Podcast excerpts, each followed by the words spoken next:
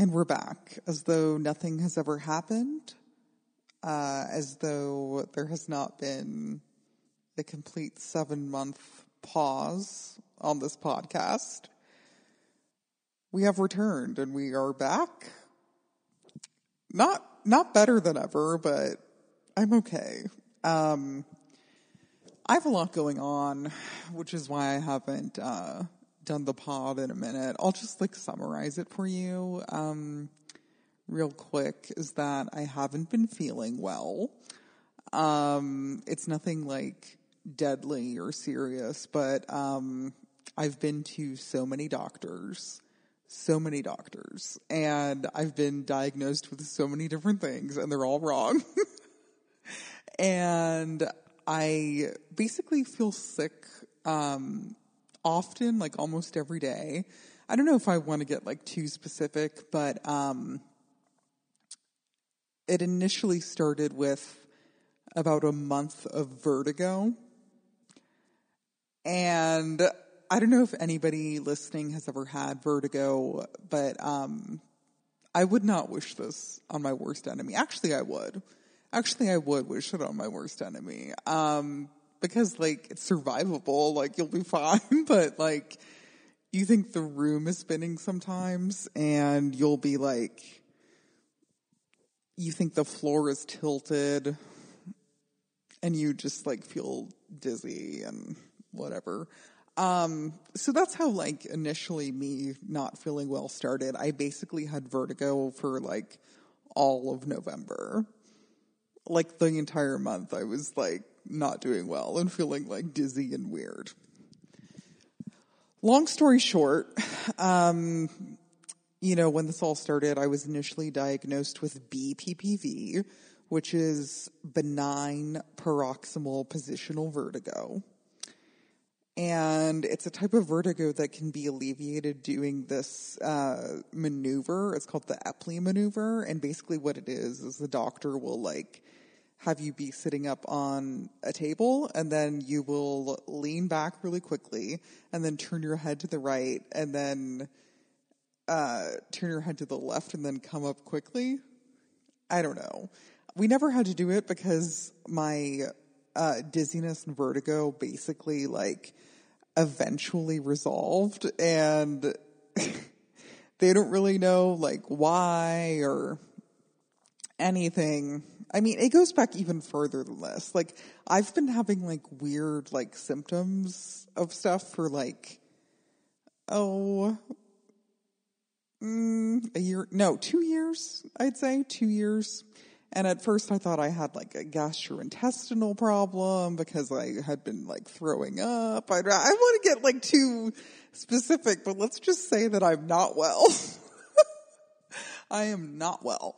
Oh, and I am like losing weight too. Not like like rapidly and I don't look like super super skinny, but I have like lost weight to the point where like people are noticing and they're like you look great. And I'm like, I what? I look great. I have an undiagnosed chronic illness. and I but I look great. You know, that's why we need to stop commenting on people's weights, please, for the love of God please stop. Please stop telling people they look good because they might be dying of something. I mean, I'm not dying of something. Basically, they think that I have a hormonal imbalance uh, because I have this hormone. Uh, there's this hormone called prolactin, and it's elevated, and it's possible that I might have a benign um, growth on my pituitary gland and if I do, it, it would be what's causing all of my problems. Um, so I will find out about that uh, within the next couple weeks. So wish me luck with that, um, because you know I haven't been able to do stand up really because I get sick. I basically am sick at night. Um, like during the day, I feel pretty good, but at night, I like feel kind of nauseous and I might throw up and I don't know, I just like feel weird is how I would describe it. I know that's not like very like detailed and I know this is a podcast where you're supposed to like give details because it's a non-visual medium, but that's all I can say is I just feel weird. and strange. So if anybody who has ever had any issues with um, high prolactin or had a prolactinoma, if you're listening, please write into the podcast, unrulypodcast at. Yes, the email is active. Have people emailed it before? Yeah. Have they emailed it recently? No. Have I correctly leveraged my comedy career into having a podcast that people listen to? No. I mean, enough people listen to it, but like, honestly, I kind of like that not too many people listen to it because I feel like I say things that people would get really mad at. I do. Like if somebody like really like low key wanted to cancel me, they should just go through my podcast and listen to some of my controversial opinions. Sorry. Not sorry. Um today was a huge day. Um oh wait, hold on. Let me back up. So yeah, um I just don't feel well at night, so I haven't been able to go up, which is really annoying because I feel like I have so much to talk about on stage, especially, you know, all the stuff about my mom dying. I did start talking about it on stage. I was um, working on some material about my mom. And I mean, I like it. I think it's like really good. It's really raw and honest. You know, my comedy has always been raw and honest. People don't like that. That's why I, they don't, they like delusion. That's what I'm not gonna. Oh my god, I don't want to name any of my nemesis in comedy, but like, I don't know. Like some of my nemesis, they like just like talk about like the most inane things on stage, and people are like, yeah. I don't know. Comedy fans can be distressing, to say the least. so, yeah, at some point I will be back to doing stand up. Hopefully, I will get fixed uh, quickly because I don't enjoy feeling unwell. Um, and yeah, you know, what I, I wouldn't wish this on my worst enemy, but I would. But I would, to be honest, but I would. so whoever my worst enemy is, you know, probably somebody who like thinks I don't like them, but I probably like don't care. Um, I hope you're doing well. All of my all of my nemesis and frenemies. Um, yeah. So today was a big day in history. Um. okay, so you know that lawyer in South Carolina who was on trial for murdering his son and his wife? Um, he was convicted today, uh, not surprisingly. And the the verdict came back in three hours. That's like really short. That's no time at all. Um, and it was a unanimous verdict, so he's going to jail. But also, you know who chimed in on this was OJ Simpson. So great to hear from him. Uh, love that he's on social media. What a great time to be alive. And he actually posted saying like, I think he's going to get away with this. And I was just like, how could you possibly think that? And I was like, oh yeah, cause you got away with it. Um, just so ridiculous. But, you know, I was talking about this case like months and months ago before people even knew what it was or what was going on because I initially read about, um, the murders. I think they were almost two years ago. And I was like, wait a second. So like this young guy and his mom are murdered. And his father, I, later on, his father like was trying to like stage his own murder to ensure that his other son, who's named Buster, um, got life insurance and it totally backfired. like I think the guy did shoot him, but like it didn't kill him and then he i don't know was just like laying on the side of the road like injured and it didn't work out but they're like a really prominent family um, in south carolina of lawyers and i don't know it's just um, really interesting here it says here the Murdaugh family. And yeah, it, am I pronouncing that right? Murdaugh? It's, I mean, people say it's like murder. Like it sounds like murder. It's like there's a murder. There's a Murdaugh. Oh, that sounds very southern. Okay. it sounds like Daniel Craig and those horrible movies. No shade, sorry. Um, I, I do not, I did not think Knives Out was a good movie. And I'm fine saying that, you know. I thought Glass Onion was better, but I never understood exactly why people were like so into Knives Out or like what they thought was so special about it. I heard people say like, "Oh, it's like a new type of mystery." I'm like, "New type of mystery?" How? Like basically it's just like a regular murder mystery where like a rich person gets murdered and then there's like a bunch of people who have like the motive to murder because they could get their money. What's new about that? Anyway, um, yeah, Glass Onion was okay. Ed Norton did a good job in it. Always a big fan of him. So, uh, here's what it says on Wikipedia. Like, there's a Wikipedia article called The Murdaugh Family. The Murdaugh family is an American legal family in the Low Country region of South Carolina. From 1920 to 2006, three members of the family consecutively served as district attorneys in charge of prosecuting all criminal cases in the state's 14th Circuit District, leading locals to call the five county district Murdaugh Country. Okay. Uh, the family also founded a nationally recognized civil litigation firm in Hampton, South Carolina, which specializes in personal injury litigation.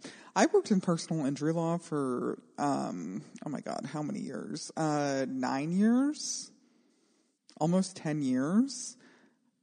that type of law is so disturbing on both sides. Um, it's basically just like, it's insurance companies that are like in cahoots with. Mm, it, okay, so it's like this whole network of like doctors, lawyers, and insurance companies, and there's some there's some scamming going on there.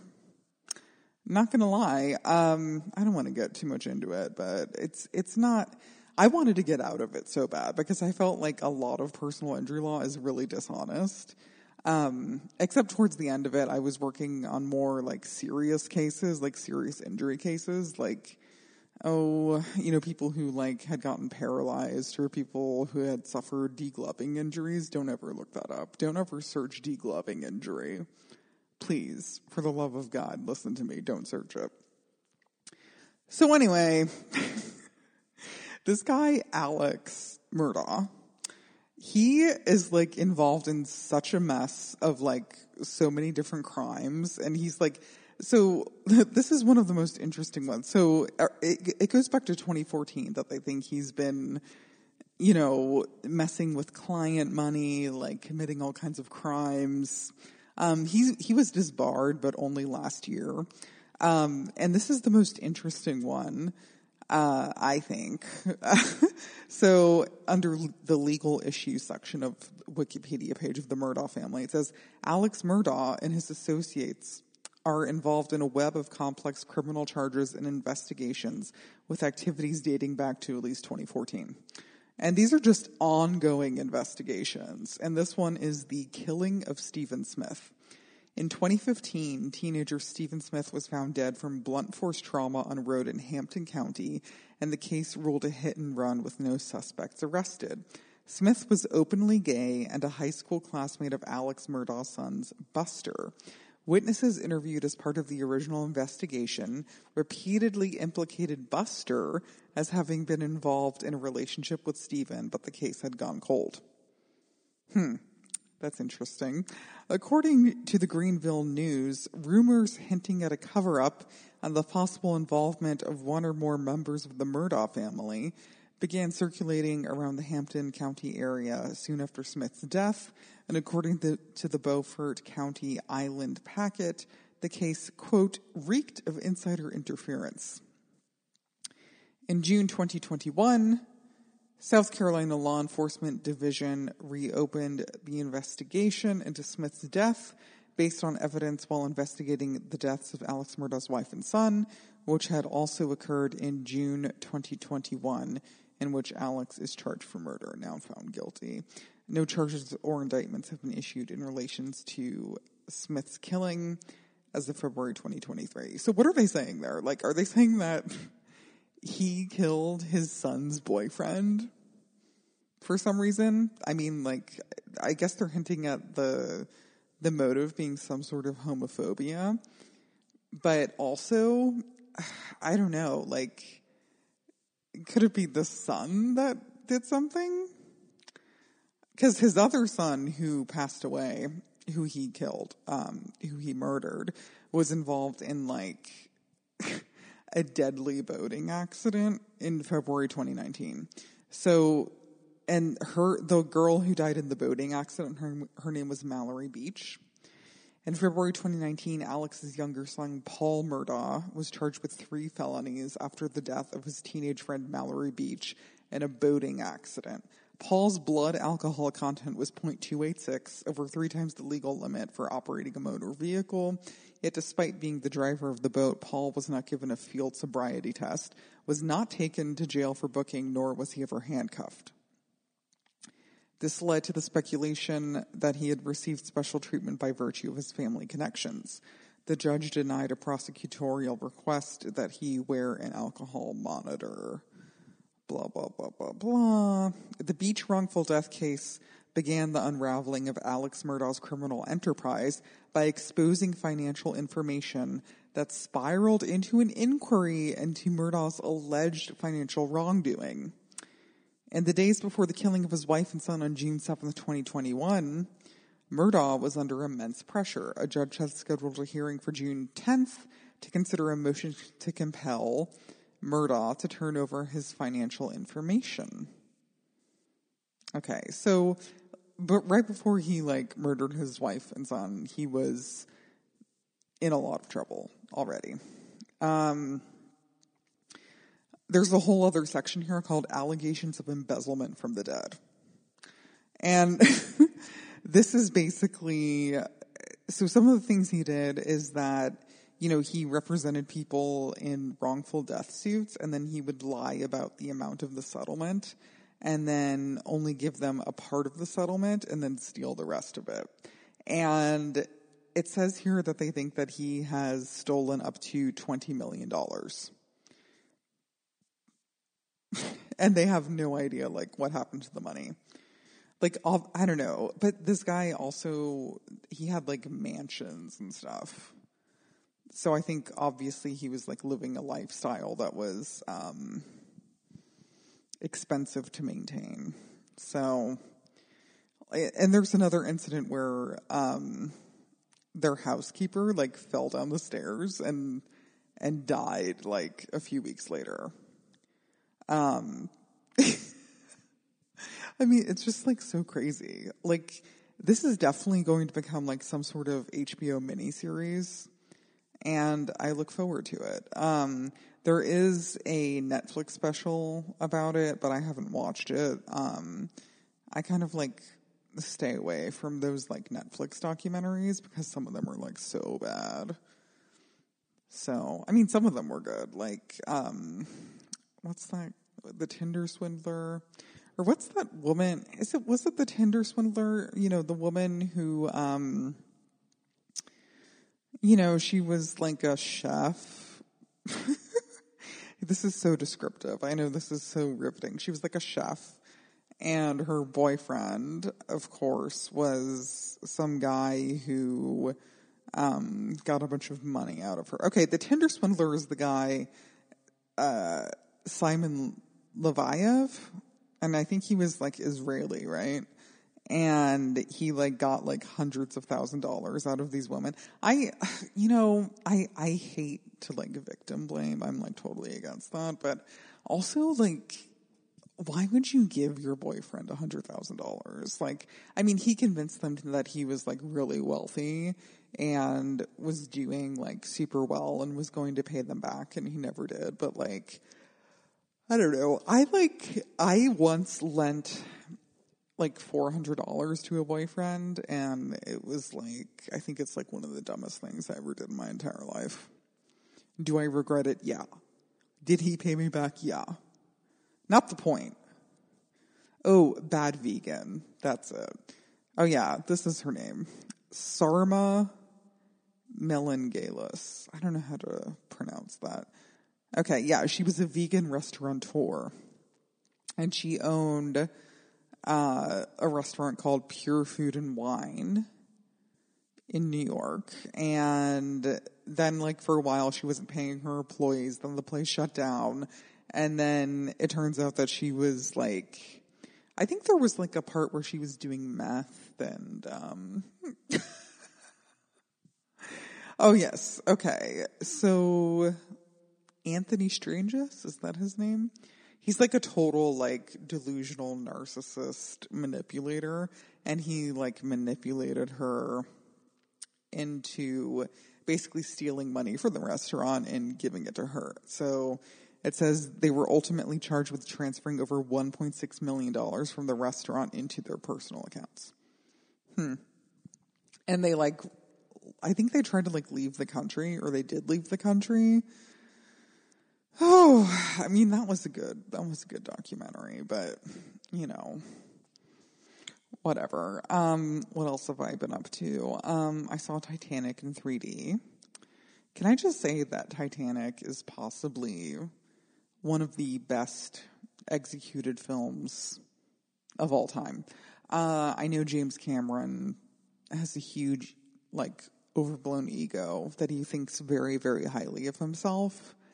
Um, but I think he, like, should think highly of himself because Titanic is so well done. It's such a good movie, and maybe I'm biased because it came out when I was you know, 10 years old and I thought Leonardo DiCaprio was so cute. And, you know, but like me now, 36 year old me, um, who is decrepit, um, to Leonardo DiCaprio, like he wouldn't even talk to a 36 year old, obviously. Um, he, like, I still thought he was like cute in the movie now. And I think that's like just like, nostalgia, you know, for a simple time where, you know, you saw Titanic, you're like, who is that?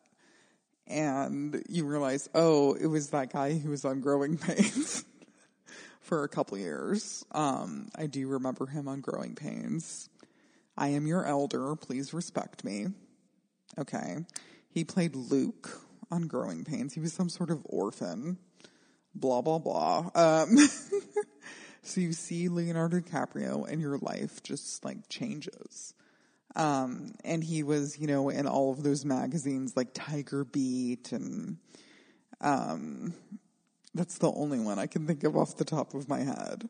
You know, and they would have those like posters like built into the magazine that you can tear out and hang up on your wall.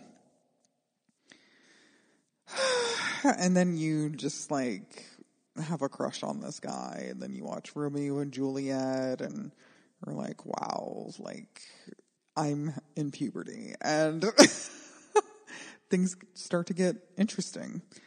And here you are, 25 years later. Um, he hasn't changed much emotionally or mentally. Physically, he has, um, because let's be honest, he looks a lot older now because he is older. and it's just not the same, you know, like young people today, they just think of Leonardo DiCaprio as like a pedophile or something. I don't know. That's like what they think. They think everyone's a pedophile. They're like, you're a sex criminal. Like, like, it's weird. There's like this huge like purity culture movement where Gen Z people are constantly like you know, calling people out for like age gap relationships. And personally, I do think like a lot of age gap relationships are bad. Like I was in some, like I was in one where I was 26, my boyfriend was 35. But like also the thing is that he like lied about his age. Like when we first met, he told me he was 28 and I was 26. I was like, oh, this is normal. And then it turns out he had like shaved seven years off of his age. Like who does that? A total crazy person.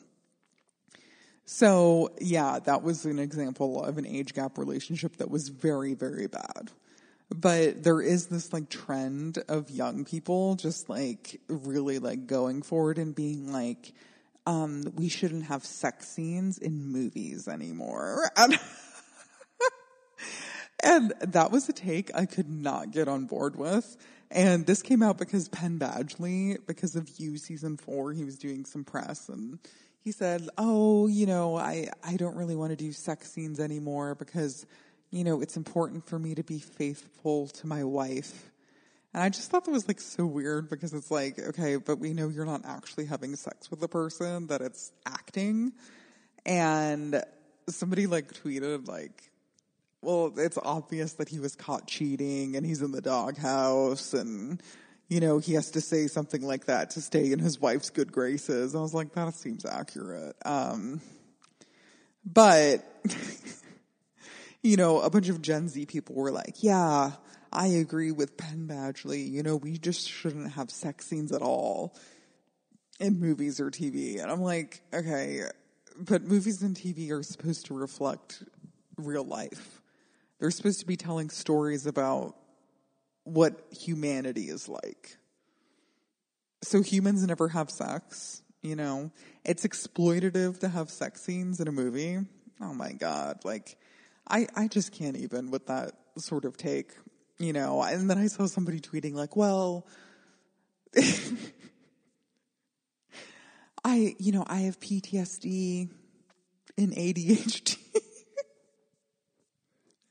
and, you know, whenever a sex scene comes on in a movie, I'm just absolutely shocked and I can't handle it. It can cause me to have a panic attack. It's just like, oh my God. Like, so basically everything is wrong with you. And you're saying that the thing we need to do to like cater to you is get rid of sex scenes in movies. Hmm. Okay. Um, Gen Z is right about some things. Like, they definitely are you know, I don't think they're like taking any shit, you know, and I think they do want to like make the world a better place, but some of their takes are like so extreme I can't get on board with. So anyway, they they think Leonardo DiCaprio is like a creep and a perv, and I mean, I don't know if he is. Like other people think he is gay, and that all of these models that he dates are his beards. Um, I don't think he's gay. Um, I think he's probably extremely emotionally and mentally stunted because, um, you know, fame can be extremely, extremely stunting. And I read a psychologist um, who said something about how people basically stay the same age mentally forever, the age that they were when they got famous. So he got famous, really, really famous when Titanic came out, and he was 22. So that's that's like super young, or he was 23, 22 or 23. So he's been like extremely world famous for 26 years. That has to like definitely have psychological ramifications. And I know like people are going to be like, don't sympathize with the rich. Don't sympathize with the 1%. I mean, I'm not really like sympathizing with him. I'm just like explaining his, you know, pathology because I'm a, I'm an expert on human behavior. I've actually said that unironically a few times. And I believe it. I think I am an expert on, you know, certain types of behaviors. But, you know, like he still goes to like nightclubs all the time. I I saw like a TikTok of a girl who like saw him at a nightclub and he was like dancing behind her and I don't know, it was weird. Like I, he's 49 or 48 and that's what he's doing. Can I I I wouldn't find that attractive. Like what what could you do with a 48-year-old guy who wants to go to a nightclub? Ugh, nothing. I don't know what he talks about. Like apparently allegedly he's like you know, passionate about the environment and blah, blah, blah, blah. Is that what he talks about? Does he talk about climate change? You know, and that's another thing Gen Z will bring up. They're like, oh, he's not really for climate change because he flies private jets. And I actually don't think he flies private. I think he flies commercial. Um, but maybe he changed that. I don't know. Like people are always like, you can't care about the environment and fly in a private jet. I don't know. So, yeah, these Gen Z kids, some of them got it right. Some of them got it wrong. And Leonardo DiCaprio, hmm, he is trapped. You know, he's trapped in a a glass case of fame, and it's all because of Titanic. You know, which circles back to James Cameron um, and his life's work. You know, is Titanic my favorite James Cameron movie? Yeah. My second favorite James Cameron movie is True Lies. um, I have not seen Avatar, and I never want to see Avatar because I don't know. I heard it's very like white savior type story. I don't know. I don't. I don't want to see it. It just doesn't look appealing to me. I don't know. And I go to see almost every movie. I see anything. I'll see any movie except Avatar. That sh- maybe I should put that on a sticker. I'll see any movie except Avatar. There's another sticker I'm working on. I'm going to have it for sale eventually on my website. It's going to say hateful shrew. Cuz somebody online called me a hateful shrew and I thought that was really cute and I'm going to put it on stickers and maybe mugs. I'm trying to figure out, uh, well, I think I'm going to have it like, do you like print on demand type stuff. I'm not sure what I'm doing, but I have some ideas for things I want to do um, to possibly, you know, create some passive income. and then when I eventually start, you know, doing shows again and going out of town to do shows, I can have some merch and, um, you know, try to make some monies in addition to whatever I get paid on the road. So, yeah, I I don't know. I I do miss doing stand up, but also like I don't want to you know exhaust myself even more by like trying to go on stage. So I'm trying to rest you know, your mo- the most important thing should always be your health. So I'm trying to like take that into account and do that, but at the same time I'm like, oh my god, like I'm going to be like rusty when I go on stage. I'm not going to like know what to talk about. I can't possibly make chronic illness funny. I don't even know if I want to talk about this on stage because they don't even know what it is. I guess that could be a thing that they misdiagnosed me with so many different things, but I don't know. Whatever. So anyway, I guess that's it. Um, I'm unwell.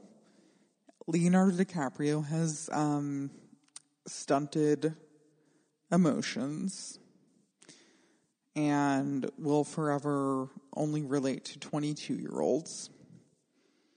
And that's fine. That's fine. Yeah. He really was good looking in Titanic, I'll tell you what. I mean, he was very like young looking, but that's the thing. It's like, it's, there's definitely like some sort of like nostalgic association with like when you're first starting to discover the opposite sex and you're like, oh, this person is attractive. And also, you know, teenage girls, like they like guys who look more feminine, I guess.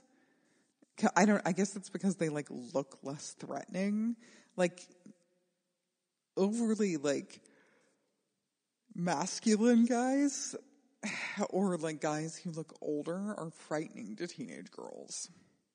And that's the way it should be. Um, I barely remember being a teenager. I I just remember that like one of my friends described me as boy crazy. If if only she could see me now, single at 36. single. I have gone on some dates, but they weren't so great. Um, maybe I'll talk about my dates on the next episode. Um, I'm on Hinge and it's not going well. I've gone on a couple of dates, but nothing to write home about. So, yeah, I just wanted to talk to you, just wanted to check in. Wanted to let you know that I'm alive and I'm here and I'm trying to figure out what's going on with me. Today I saw my primary care doctor and she goes, I don't know what's wrong with you. And I was like, oh, okay. Very encouraging. So that is the American medical system. They do not know what is wrong with me. Um, yeah, I'm just gonna wait and do what they tell me and do the tests. I've made a bunch of appointments on my own, and that's it. So, uh, follow me on Twitter at Fixed Air Heather, Instagram, same handle. I'm on TikTok. I do some film reviews on there, um, which I actually like. I should do one of Titanic 3D, so maybe I'll do that tomorrow. Um, and my handle on TikTok is at Unruly Maruli.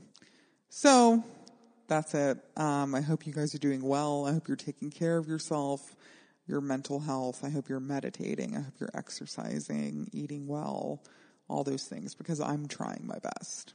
Okay. I sound like Stuart Smalley, but I'm being genuine. Okay. So that's all for now. Take care.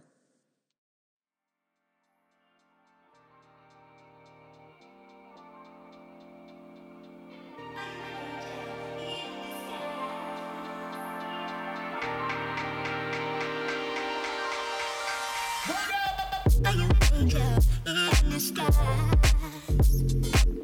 Cause